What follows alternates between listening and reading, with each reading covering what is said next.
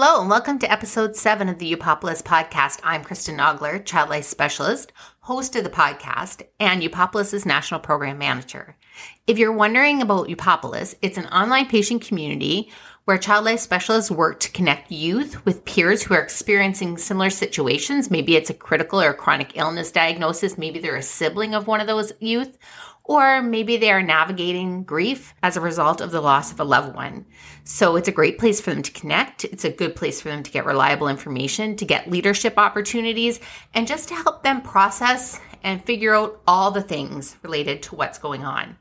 Today in the podcast, we're going to talk a little bit about schedules and when life throws you a challenge and makes you flip your schedule upside down. I think we've all experienced this in 2020 with COVID. In our first two podcasts about our series that we released in March called the You Got This Challenge, which was a little challenge for five days to help youth to navigate everything that was going on with COVID and all the restrictions. And it's been ongoingly available to the youth to be able to access. And we're happy to share the resources with you too, to use with your families, to use with your patients, or to use yourself. This is great for both adults and children and youth. We talked about feelings in the previous podcast. We talked about the brain and the mind and how the brain is kind of the engine and the mind is the thing that gets going and that you need to really con- work to control and to feed good information. Today we're going to talk about schedules because when that magical date in March happened, whenever that was for your province or your state, when things changed and restrictions came down and schools maybe closed and businesses closed, things really changed for scheduling. And it really changed for our youth. They're used to being engaged in activities. They're used to going out to dance classes and hockey practice, and all those activities that they love. And then all of a sudden, bam, in just a couple days, that stopped. And that happens all the time with children when they're diagnosed with a medical condition and they end up in hospital or they end up with a procedure that puts them on bed rest or low activity for a few days. Um, or if big changes happen in people's life, or you're dealing with grief and you just can't go on with your daily routine until you deal with and work through some of those feelings and find new ways to cope and navigate.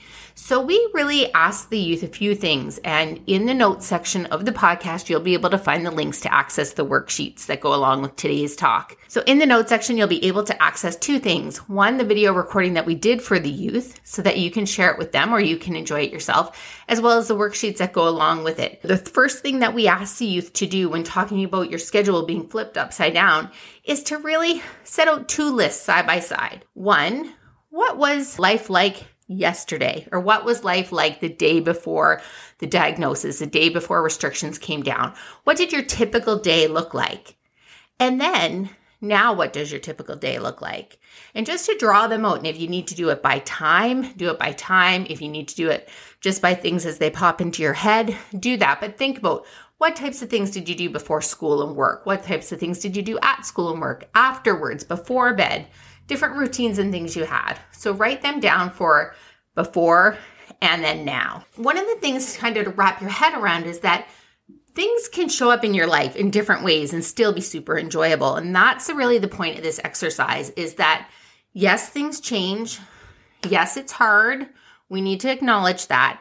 But really, if we really enjoy them, we need to find a way to make them show up again. And also, we need to find a way to make today great. And not every day has to be great, but you really need to set your intention for the day. And if you want it to be a good day, then you need to make that happen. So we ask the youth, now that you have that, what parts of the day are you still enjoying? What things are still showing up in your life? And when you wrote out that list, what things are still showing up that you enjoy? Are you still having quality breakfast time with your family? Are you still having FaceTime or video times with your friends and connecting with your friends? What is showing up? And then what parts of your day are you missing? So I mentioned dance classes. So maybe you are injured or maybe COVID restrictions are keeping you from your dance class. So things like that. What are you missing? Um, maybe you switched to online schooling. So you're missing actually physically being in school. So we ask the youth, like, write those things out. And then pick a few of them, one or two to start. You'll work your way through all of them eventually, but really think about how can you make those things still show up in your life. So I know for some youth, uh, when it came to like dance classes or maybe like hockey, you couldn't practice hockey in a rink. Maybe you held a dance class over a video call.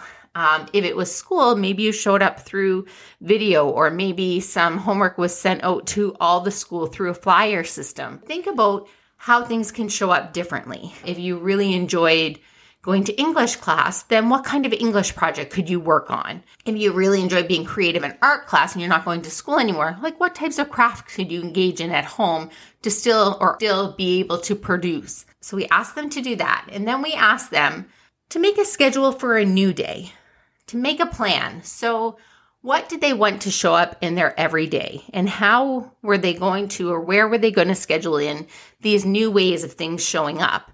Or maybe it's not a new way of something old showing up. What is something that they really wanted to do that they have never had the time to do, but then all of a sudden now their schedule looks different and some time is freed up. And then maybe there's opportunity to engage in those things. So maybe if you always want to learn to play an instrument or you wanted to perfect your handwriting because you're into like journaling or you wanted to learn um, take some time to write out some stories or you wanted to learn how to sew or do some kind of art or maybe work on learning a new song on the piano or the guitar or maybe you want to take up the drums think about what a new day would look like and where you could build in the time. And we asked them to set that out in a schedule because, like I said, you need to set your intentions and you need to work towards making today great. So, that was today's exercise, and we hope you take some time to do it. We hope you take some time to do it with your friends, with your patients, with your students, with your children, with your family, and just think about yes, this moment is hard. What can I do? What can my intention be to make this a great day? what can I do to make myself grow during this time or to cope better during this time? And it does not have to be any earth moving, mind blowing thing. Hard times deserve downtime, hard times deserve rest, hard times deserve reflection. So just take some time to figure out what is a schedule that you're okay with? What is a schedule that makes you feel good. And maybe it's not as busy, maybe it's not as hectic and crazy. Maybe you're not out there doing all the things, but it's a day that you can feel good about. It's a day that you can feel a sense of accomplishment at the end of it.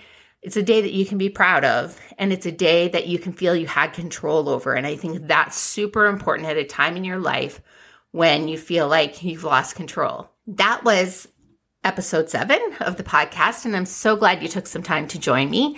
I hope you have taken away some things, and I hope you maybe try this exercise.